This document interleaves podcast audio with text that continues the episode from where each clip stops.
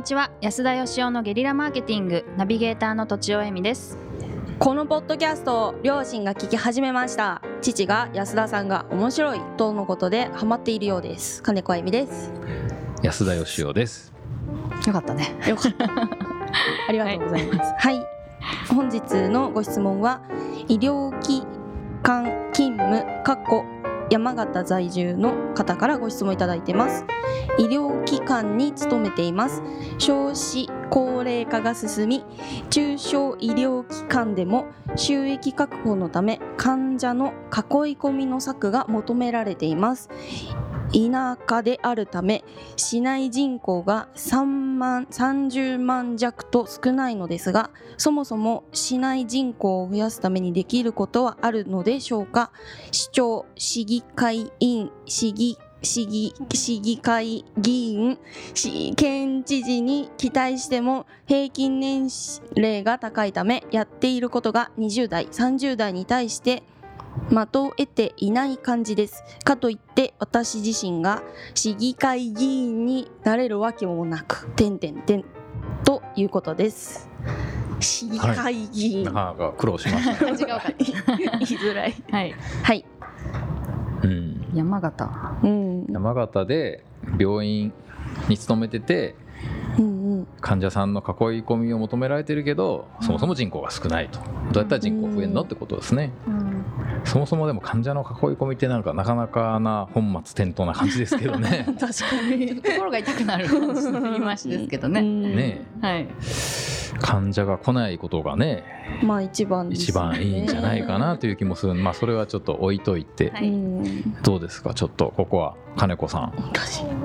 山形に人口を増やす施策を。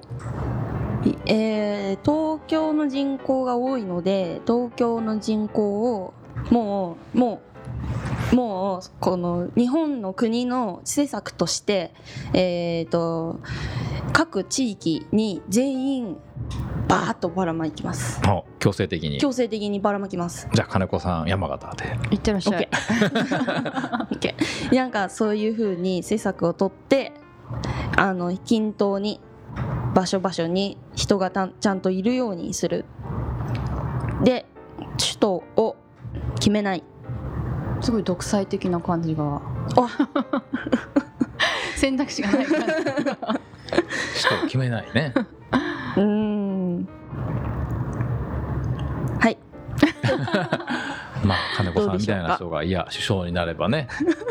日本列島を持ってこう揺らす感じですよね。やばいですね。やばいですよね。うん、はい、どうでしょうね、うん、山形といえば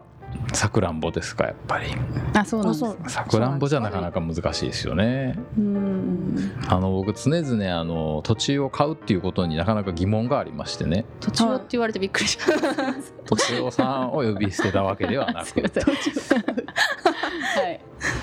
えー、うんうん、まああの地面の表面にね名前つけるっていうことになんか疑問がありまして、えー、で土地なんかはもう一人ごじゅっつぼとか国からもう借りて死んだら返すっていう風にして、うん、親の住んだところに住みたいんだったらそのまま継続して住むとかね。でもっと大きいところに住みたかったら働くとかしたらいいのにと思ってたんですけど、はい、国を挙げてやるのは難しいんで、いや山形に行くと、ね、はい、えー、ごじゅっつぼとさくらんぼが無料っていう、うん、これさくらんぼちゃんとついてくる。さくらんぼ農家どうすんだって感じですけど山形って交通の便どうなんですか。私全然分からなくて。どうなんでしょうね。東京からサクッと行けたらそれもありですよね。別荘みたいなのがもらえる。別荘ね、はい、よくあのいろんなあの地域の方にですね相談されるんですよね。どうやったらその特に若い人を集められるかっていう、うん、でこれはあの採用とよく似てるんですけど、はい、会社の、うん、なるほど、あの若くて優秀な人材が欲しい、たくさん欲しいと、うん、たくさん受けに来てほしいって言ってる会社って、まあ、まず来ないんですよね、人が、うん、えー、ですか。なぜかというと若くて優秀な人っていう人がそのターゲットとしてずれてるからなんですよね。うん、若くて優秀な人にもいろんな人がいるんですよ、まあ、つまりこう企業側からしか見てないっていう感じで、うん、例えばこの人山形に住んでほしいじゃないですか、はい、で住みたい人が日本全国の全員なわけがないと思うんですよね、うん、はい、あ例えばジャイアンツファンもいればドラゴンズファンもいるわけじゃないです か, そうか全員にジャイアンツのファンになってもらうって無理なんで、うん、だからそもそもどういう人にとってここは住みたくなる場所なんだっていう、うん、だからどういう人が働きたくなる会社なのっていう、うん、そこのそのターゲットを明確にして、例えばなんか昆虫が好きで好きでたまらない人が集まってくる街とかだったら、それなりのこう施策を打ちようもあるわけじゃないですか。確かに自分のなんかそのデザインセンスをとにかく発揮したいっていう人がとにかく働きやすい環境を作るとか、なるほど、何かしらやっぱりそのだ若者、優秀な若者がみんなこぞってここで働きたいなんていうことはありえないわけで、だから日本中の若者誰も彼もが住みたい街なんて絶対作れないんで、だまずはそのどういう人が住みたくなるのかってことが大事かなって思うんですよね、うんうんうん、そう考えるとやっぱり何をもってその人を引きつけるのかっていうのが明確になるのかなと思うんですけど、山が アイティー 系とかごめんなさいねいい アイティー 系とかクリエイターに、うん、あの特化して、はい、福岡なんかは成功してるって言いますよね。福岡は唯一成功してるって言いますよね。唯一なんですか？あ、そうなんですね。唯一成功している地方都市と言われてますよね。そうかそうか、なんかそこにいるとみんなクリエイターの人とかが集まっているので、うん、そこだけでコミュニティができて、ね、割と東京にも出やすくて、うん、でむしろ海外とやり取りがあるみたいなことを聞きますけどね。ご飯も美味しいし、あーね、なんかご飯ってこう、ね、各地域ごとに美味しいもんあるじゃないですか、はい、で僕もいろんな地方都市行ったんですけど仕事で、うんうん、例えば札幌とかもね人気あるじゃないですか、うん、でもやっぱりそのまあ、全てを知ってるわけじゃないんで札幌の人に怒らないでほしいんですけど、うん、やっぱりこうなんか東京で食べれるものがなんかある気がしてですね。確かに安いんですけどカニとか、あ東京でもこれを食べられるだろう、食べれるなっていう、はいはい、でその文化とかも、うん、そのもちろん地域地域に多少の違いはあるんですけど、例えば新幹線の駅が止まるとことかみんなやっぱりミニ東京駅みたいになっちゃってるんで、うん、そうするそう考えると、まあ、博多駅とかは確かに他の駅と大して変わんないんですけど、うん、やっぱ福岡のあの街とかはですねなんか独特なやっぱ文化があるんですよね、うんでそこにしかない食べ物とか例えば餃子とかは確かに全国にあるんですけど、なんかやっぱりこう福岡の独特ななんか食文化とかあるんですよ。なんか明太子ですよね明太子もそうなんですけど他の地域よりあるんじゃないかってことですか、うん、福岡には他の地域に比べてなんかやっぱそこに行かないと味わえないものみたいなのが、味だけじゃなくてそうそう雰囲気とかも含めて、はいはいはい、それをすごくやっぱあの福岡っていうところには感じるんで、あそこになんかここで住みたいなっていう人が確実にいるんだろうなっていう感じはしますね。いやでももう分かる、私も福岡行ったことあるんですけど、あここいいなって思いましたもんね、やっぱりね、うん、なんかだからそういうまあ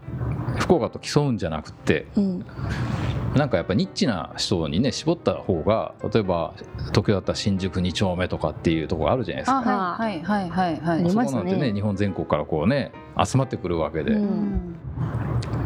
だからそうか エルジービーティー の人に優しい街とかいうので有名になったらすごい来るかもしれないですね、はい、その中で優秀な方が、はいはいはいはい、ハムスター限定行かなきゃいけないですねハムスタービキニ付きさんまんえんみたいなペアで出るとかですねあ行かなきゃいけないですね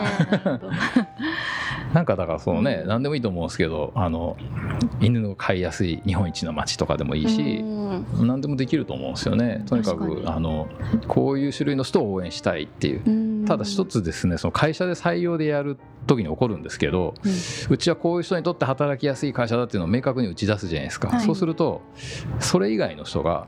今までいた人がなんであいつらだけっていう風になっちゃって、人がやっぱ入れ替わるっていう現象が起こるんですよ、はいはい、だからそれが果たしてその地域で可能なのかなっていうのが、うん、誰かがね確かにもともとそこに住んでる人がいるわけですもんね、入れ替わることはできない、はいはい、本当はでもあのまあそうなんですよね、うん、生まれる場所はなかなか選べないんですけど、うん、でも本当は地域ごとに特色があって自分が最もなんか快適な場所を選ぶっていうのが一番いいのかなとは思いますけどね、うんうんうん、ということで、はい、おまとめをお願いします、はい、おまとめをするとまあ若い優秀な人に来てほしいっていうターゲットがそもそも違っていて、うんうん、もっとニッチな、えっと、ことに特化して特色を出すことはできるし、そうすると、うん、えっと、若い方も来るんじゃないでしょうかっていう、人を集めるっていうんじゃなくて、うん、こういう人が来たくなる街っていうのを明確にしようってことですね、うんうんうん、はい、はいはい、ということで今日は以上です。ありがとうございました。ありがとうございました。本日も番組をお聞きいただいてありがとうございます。番組への質問ご意見はブランドファーマーズインクのホームページからお問い合わせください。またポッドキャスト番組を自分もやってみたいという方は ポッドキャストプロデュースドットコム からお問い合わせください。来週もお楽しみに。